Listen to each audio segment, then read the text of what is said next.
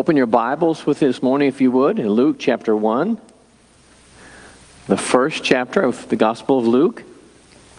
Luke chapter 1, looking at the Magnificat again, talking about what two women knew, trying to imagine what these two young women thought and learned as they were used by God. We have to remember, Mary was just a kid, 14, maybe 15, and involved in the big scheme of God to change everything. Luke chapter 1. While you're turning, remember that we have Christmas Eve service. Here's a surprise Christmas is next Sunday. So if you thought you had a couple of weeks more to get ready, you're wrong. It's next week. We'll have Christmas Eve service, of course. Then Sunday, our worship service will be on Christmas Day, 1030. No Bible study next week, of course, before that. So remember to come and bring friends, bring family. As always, we pray.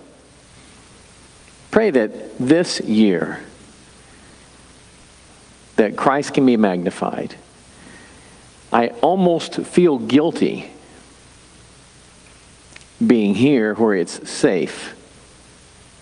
When I watch our Christian brethren in Ukraine just trying to stay alive, trying to get ready for Christmas, I almost feel guilty living here. We are blessed. I'll give you a few moments to pray. I'll close and we'll look at this passage together. Join me, please.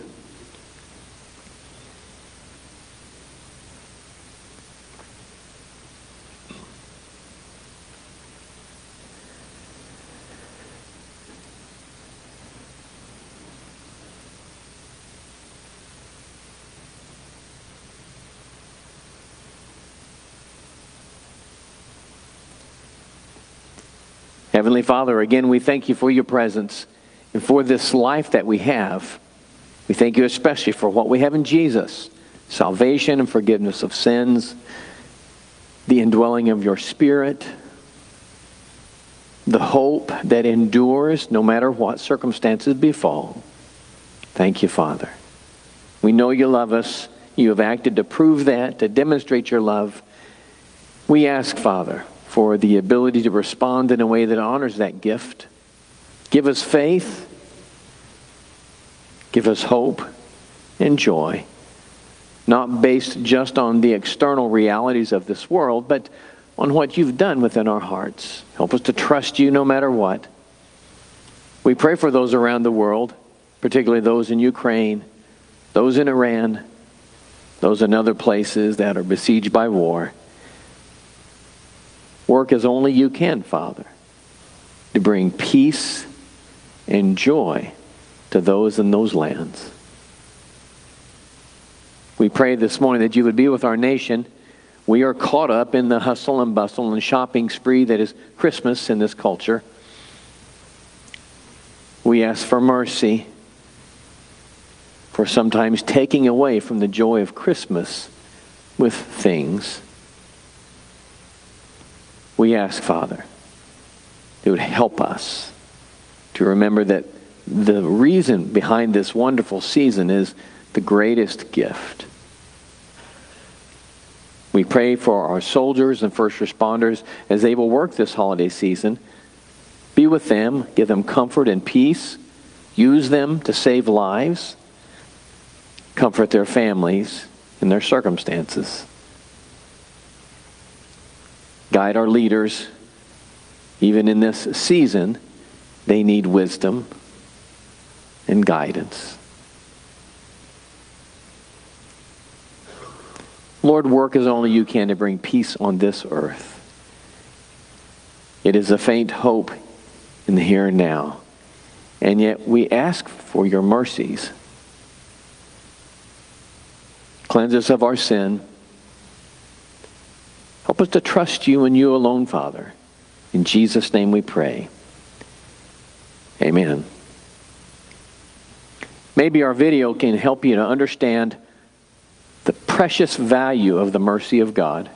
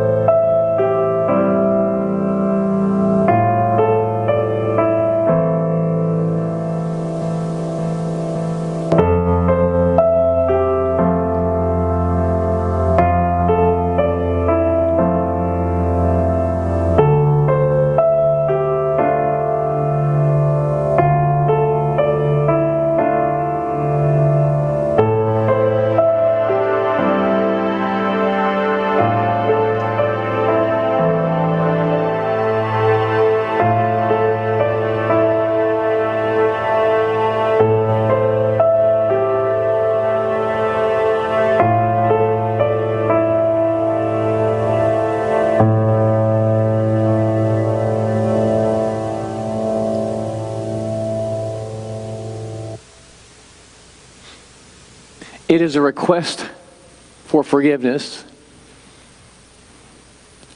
It is a proclamation of faith. It is a desperate cry for help. I had this conversation with my granddaughter just this week. We were talking about the mercy of God, and I used the phrase, Lord, have mercy. And my eight year old granddaughter said, You know, why do people say that? I hear that all the time.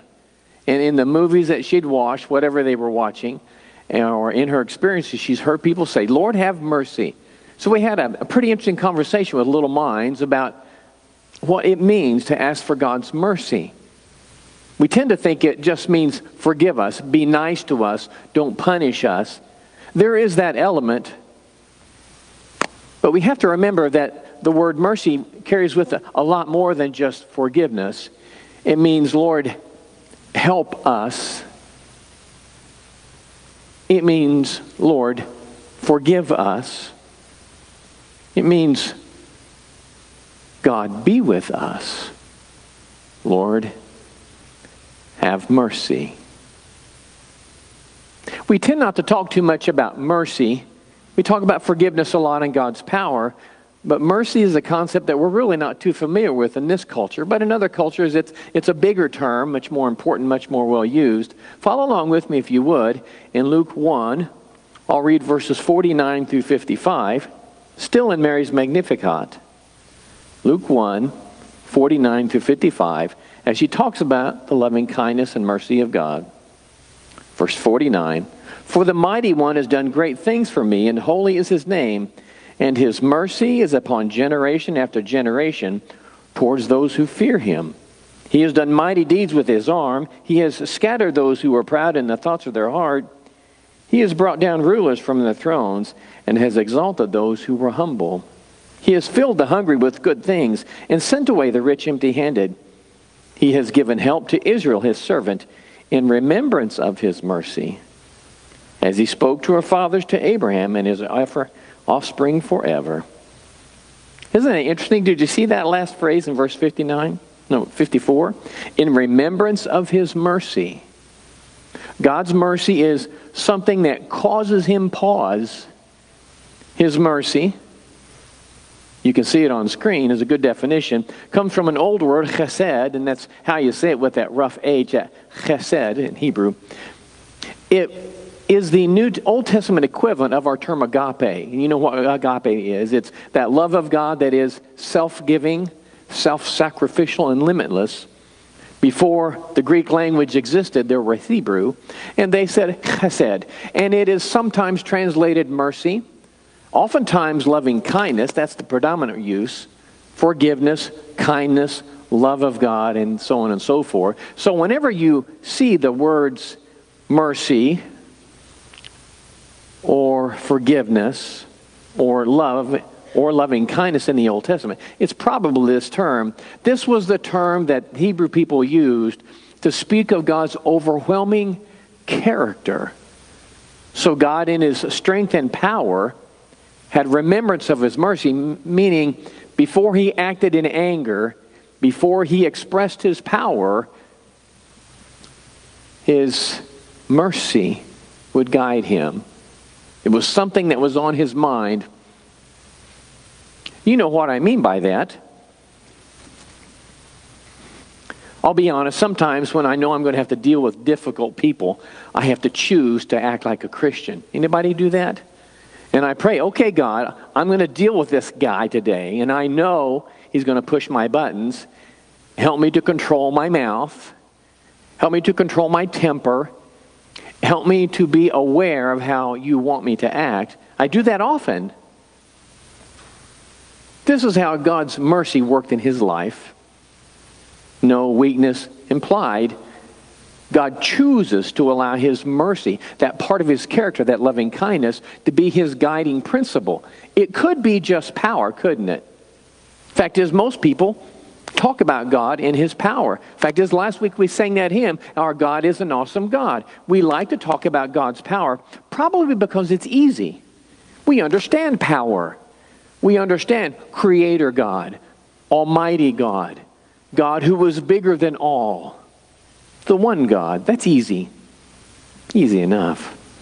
But mercy, that's a little more difficult. It's a little more involved, so we sometimes just focus on God's power. And that, of course, is often expressed in judgment. I said last week that we often talk about God's judgment, but we err when we do that sometimes because God's mercy and grace is his overwhelming characteristic. The prophet said that is what God prefers to do is give mercy. God has a preference. He would rather bless you than punish you, much like a parent or a grandparent. We would rather reward our grandchildren for good behavior rather than swat them on the bottom or take away something or put them in timeout, whatever that means. I've about given up on timeout. My grandchildren are readers, and when they go to timeout, they go where their books are, and it ends up they forget because they get wrapped up in their books. And so we, we want to take away their books, but we don't want to do that either. So I'm about ready to give up on timeout. I'd rather reward them anyway for good behavior, just the way God is in that respect. In Numbers 14, the prophet said it like this The Lord is slow to anger and abundant in loving kindness, forgiving iniquity and transgression. But that doesn't clear the guilty. So we have to remember we focus on God's love and grace, we focus on His mercy. That's the message we want to talk to with people. But we need to remember that our God is an awesome God, as we sang last week, and judgment can be a part of it. But we want to focus on mercy. Mary understood. So in her Magnificat, remember, she put this together on her journey to be with Elizabeth. She had five days, it was about a 100 miles journey. And so this young girl that had spent her life memorizing scripture at home in her homeschooling situation, she memorized those passages. And so God worked with this young girl, knowing what she did about this miraculous child within her. So she put this all together. And she wanted people to understand not just God's power, but his mercy. Lord, have mercy not just forgive me, but have mercy. Work as only you can. So she wrote these passages together, showing us that God had to remember his mercy, that it was a guiding light for him. If we can understand more about God, he becomes more relatable. I've told you about my sister. She and her husband live in California, and we disagree on almost everything in life for all sorts of reasons. He's, she's Christian, he's atheist. Good guy, though. Anyway, they have friends. He's a professor, USC Riverside, good guy. All of his friends are professors, good guys all. And they get together with all these other professor types. And I don't know if you know any professor types. They're not like us. They are brilliant in that group. There are many world class professors who appear before Congress on a regular basis, write the books that people study in universities and things like that. And they and their wives are the elite. And they travel all over the world consulting with governments and things like that. My sister, growing up in Missouri, is considered kind of an out of pocket commoner, and she's very aware of that. She was very uncomfortable the first time they got together at this thing with several other professors and wives. She said she felt so inadequate and felt like they were somebody special. She couldn't really relate to them. But then in the middle of the evening, they were talking about their kids, and she related something about how she was struggling with one of her children. And she something really changed, she said. She said these brilliant, difficult people became human just for a few minutes because they talked about their children. They talked about the love for their children the challenges of their children, their fears about the lives their children might choose. And she said for just a few minutes, they became very human and relatable to her. Out of that meeting came several other meetings, and, and they've become good friends. And she says they're not near as intimidating as you'd think. They're pretty normal people, but she had to get past that facade of power and brilliance to find out the real persons. Sometimes, if we focus only on the power of God, we can't get to the God who is God. Probably Mary grew up being afraid of God.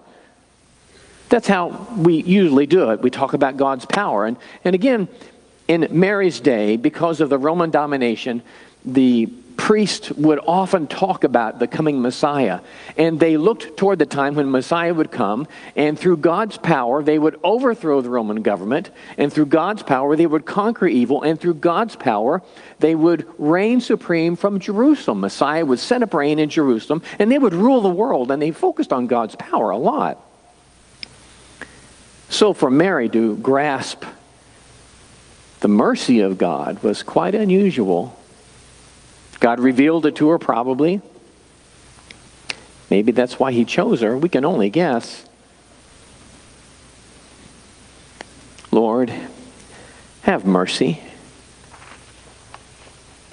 When you and I grasp the merciful part of God's character, we come closer to knowing Him. The fear is taken down. You see, on screen is this idea that in God's mercy and loving kindness, it enables us to face God without fear. Yes, He's Almighty God. Yes, He has power of life and death. Everything like that is true. But when you recognize that His overwhelming character is that of grace and mercy, He becomes approachable.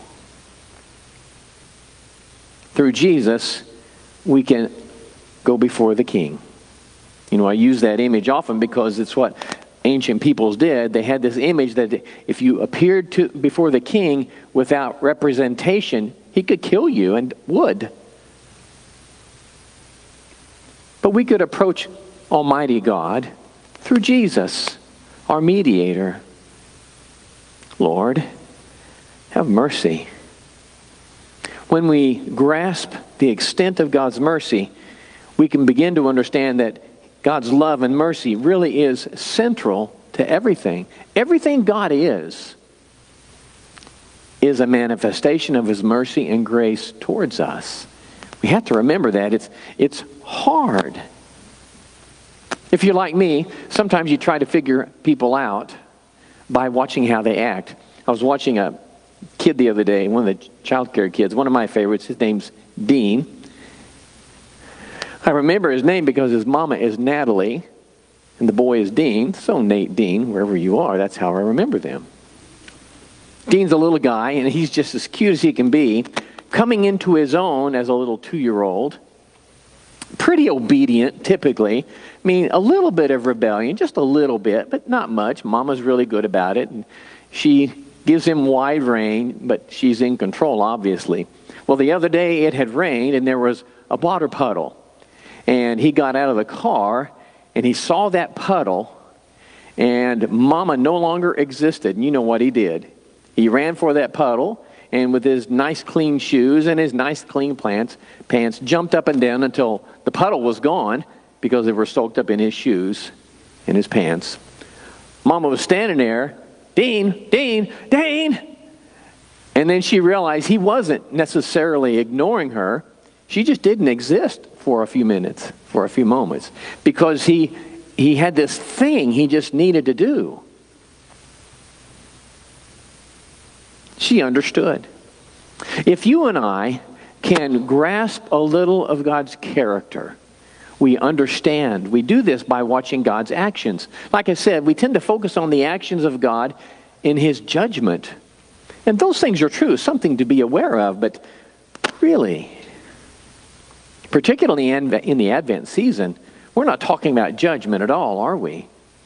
We talk about the depravity of sinful men, how we are by violence and poverty and abuse God had mercy, didn't he? Sent his son, just a baby. Sent his son without a protector. Sent his son to be cared for by a young girl and a guy who really didn't understand the whole process. What kind of God would do that? Well, I think the kind of God that would do that, the kind of God that would help a people who were desperate, is a God who wanted to remember his mercy. I have these imaginations sometimes of how God thought, and I think of scholars call it the holy we, and that means before time began, God the Father, God the Son, God the Holy Spirit had these conversations. And we don't really know how this happened, but this is how scholars talk. And they would talk about how God would have these conversations amongst himself, if you can imagine that, those three distinct persons of God, but all the same. And they would imagine this is the way people are going to be. And, and if we give them free will, this is what's going to happen. And because they were all wise and all knowing, those characteristics we talked about last week, he could see into the future. They're going to be a mess. And then we'll just have to kill them all and start over. And then they remembered their mercies. No, there's a better way. And I imagine this conversation, and then God the Son saying, I'll do it. And they talked about the incarnation and Mary and all those kinds of things. Again, that's just the imaginations of a bunch of preachers. It's wondered how God came up with all these things in his plans. But as he remembers his mercy, his actions are guided not by anger, not by vengeance, not by those things, but by the way he loves us. That loving kindness. How can I help? What will be the best way to help? What will be the way that I can honor their intellect and free will and at the same time challenge them to step up and change? How will I be able to get involved in their lives and enrich them and bless them without it being just stuff? And God's mercy went to work. He remembered us. He remembered his mercy. On screen are a couple of things, the merciful acts of God. I refer to this often in the fall, hope. Now, there's a fancy word there in parentheses, proto-evangelium, that literally means first gospel. In the fall, in that story of the fall, when sin entered humanity through Adam and Eve's choice, God came and meted out judgment and punishment according to his character. But then, according to his character that overwhelmed everything else, his character of mercy, he promised a fix. Talking to the evil one, he said that the seed of this woman, you will bruise his head. We bruise his heel, but he will crush you. Meaning, Satan will do his best to destroy Jesus, but Jesus will destroy him on the cross. And that's what happened, isn't it? You see, proto-evangelium the first gospel was the first time we've heard that Jesus would be wounded, but he would overcome. That's God's grace and mercy at work. Lord, have mercy. He shall bruise you on the head, and you shall bruise him on the heel. So the first merciful act of God was in the fall, when really judgment is all they deserved. Lord, have mercy. The next slide, merciful act of God, is in our needs and weakness, his provision. A couple of passages, read these with me. I can do all things through him who strengthens me, and my God shall supply all your needs according to his riches in glory in Christ Jesus. God's mercy, his loving kindness, his agape for us is worked out as we live this life. And we cry out sometimes when it hurts, Lord, have mercy. Maybe it means forgive me. Or sometimes when we say, Lord, have mercy, it means, will you help me? And sometimes when people cry out, Lord, have mercy, it means, will you help us? And instead of judgment, God remembers his mercy. Yes and he begins to work his works. Probably. If we wanted to take some time, I could walk around and every one of us could tell the story of God working. And we know that God worked at one time in, in one way to do something in our lives. We knew it was the hand of God. I've never talked to many Christians, I haven't talked to many Christians who can't remember anything like that. Most of us have a time in our lives when we know God was at work. Lord, have mercy. That prayer works, doesn't it? So this week, going to be a long, busy week, isn't it? You're going to spend the rest of your money, and if you haven't mailed it, it's going to be late probably, so better get with it. You're going to eat too much, be around a lot of people. You're going to like most of them, maybe not all of them. You're going to be tired and cranky, and on and on. And if somewhere in the middle of all that happiness there's something that's not right, Lord, have mercy. In my own large family that will get together, there are several that are struggling with some difficult diagnoses. Lord, have mercy. In my large family, there are some, there are some that have just really done some stupid things and they need forgiveness. Lord, have mercy. And others have these great lies that right now everything's wonderful. And they're afraid it's not going to last forever, and they're right. Lord, have mercy.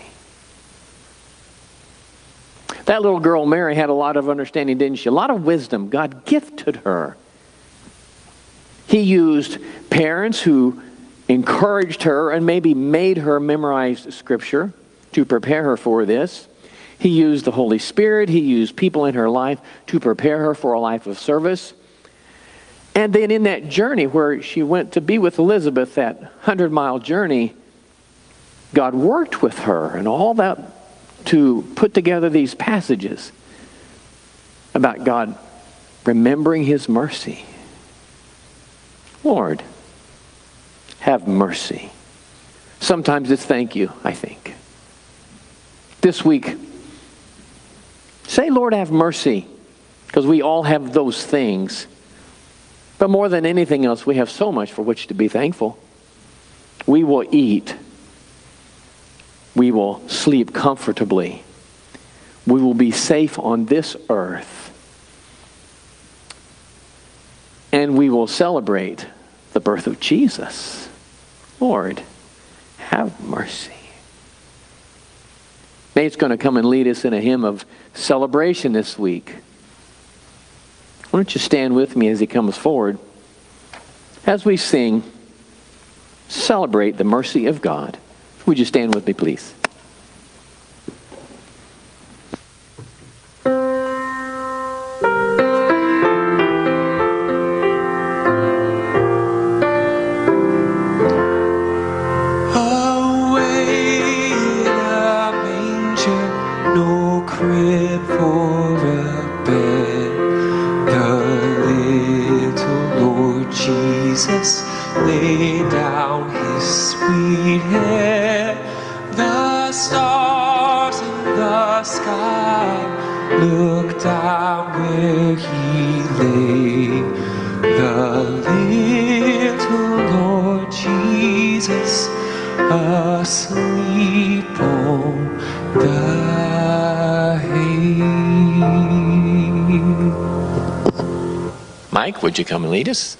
Remember Christmas Eve service, 5.30, and then Christmas morning we'll be here at 10.30. Mike? Father, be with us now as we go and keep and protect us from harm. And Father, help us to do a special thing this week for someone else that we don't know. Or maybe just put something into the red cups. But just be with us, Father, as we go. In your Son, Jesus' name, amen.